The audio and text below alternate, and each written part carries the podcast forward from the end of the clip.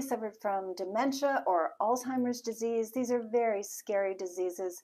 Um, when I talk to patients, one of their biggest concerns is maintaining their cognitive health being aware. You know often people when i tell people that their bodies are designed to last for 120 years and they go yeah but what about my mind? And it's a great question. You don't want to just be living in a body that that doesn't have cognition and can't recognize others. So that's the extreme of it. But when is it when is it a good time to start taking steps to not develop dementia and not develop Alzheimer's disease. And a, and a quick comment about uh, Alzheimer's, if it's in your family, it's really only about 6 to 8% is considered genetic. So just because it's in your family doesn't mean you are absolutely going to get it.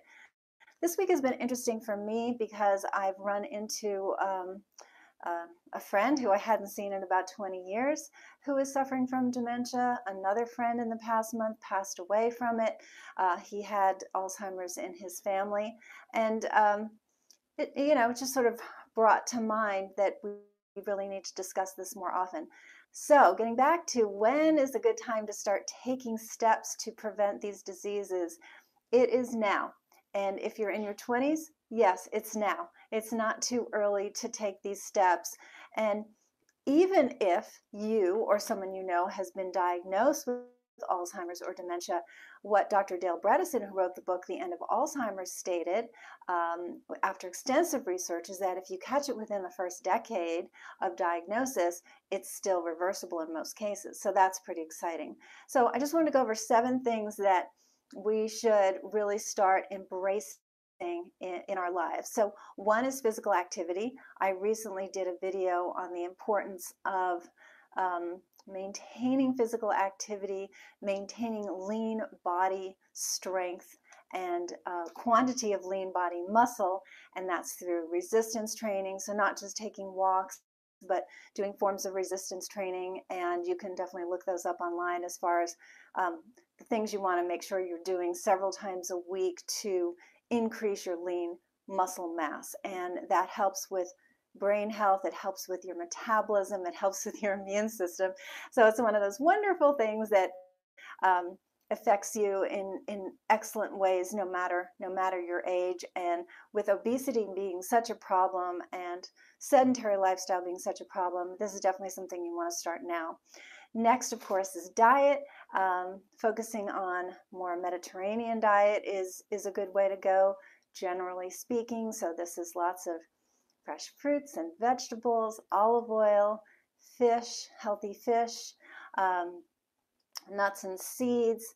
Uh, gluten, by the way, is um, a substance, if you're sensitive to it, very associated with brain inflammation. So you need help getting tested, we're happy to do so.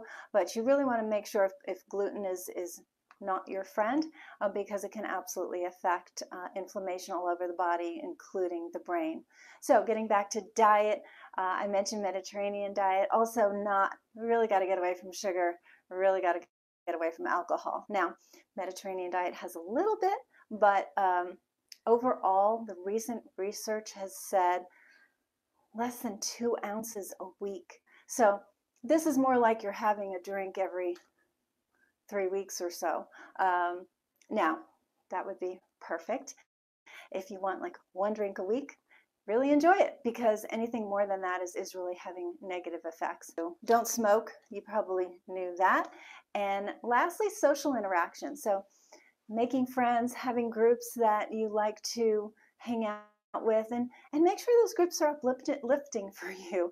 Um, so often I, I, you know, meet patients who say, "Oh, I have to go see blah," you know, some friend, uh, and it's like it's so exhausting every time I have to meet with her, and that that's not what you want to surround yourself with. You want to surround yourself with people who are on the same trajectory as you, have similar life goals to you, that uplift you and support you, and, and you do so for them. So, those are the social interaction side. But our cognitive health is something that's really repairable. We used to think, I mean, I've been doing this for 40 years, and used to think that by the time someone was diagnosed with uh, dementia or Alzheimer's, really, you know, you should start talking to their family because they thought it was very, very genetically, very strongly genetically influenced. We now know that's not the case. It's really diet and lifestyle. So, never too soon to start. If you feel like, I mean, I, I meet people in their 20s, 30s who say, I have a terrible memory. I just, you know, I've got a lot of brain fog. And it, it doesn't mean they have Alzheimer's, but it, it means there's inflammation in the body that needs to be addressed. So if this is you or someone you care about, please reach out to the clinic. That's why we're here, and I'll see you soon. I hope you found this video helpful. If you want more on this topic and others, click here.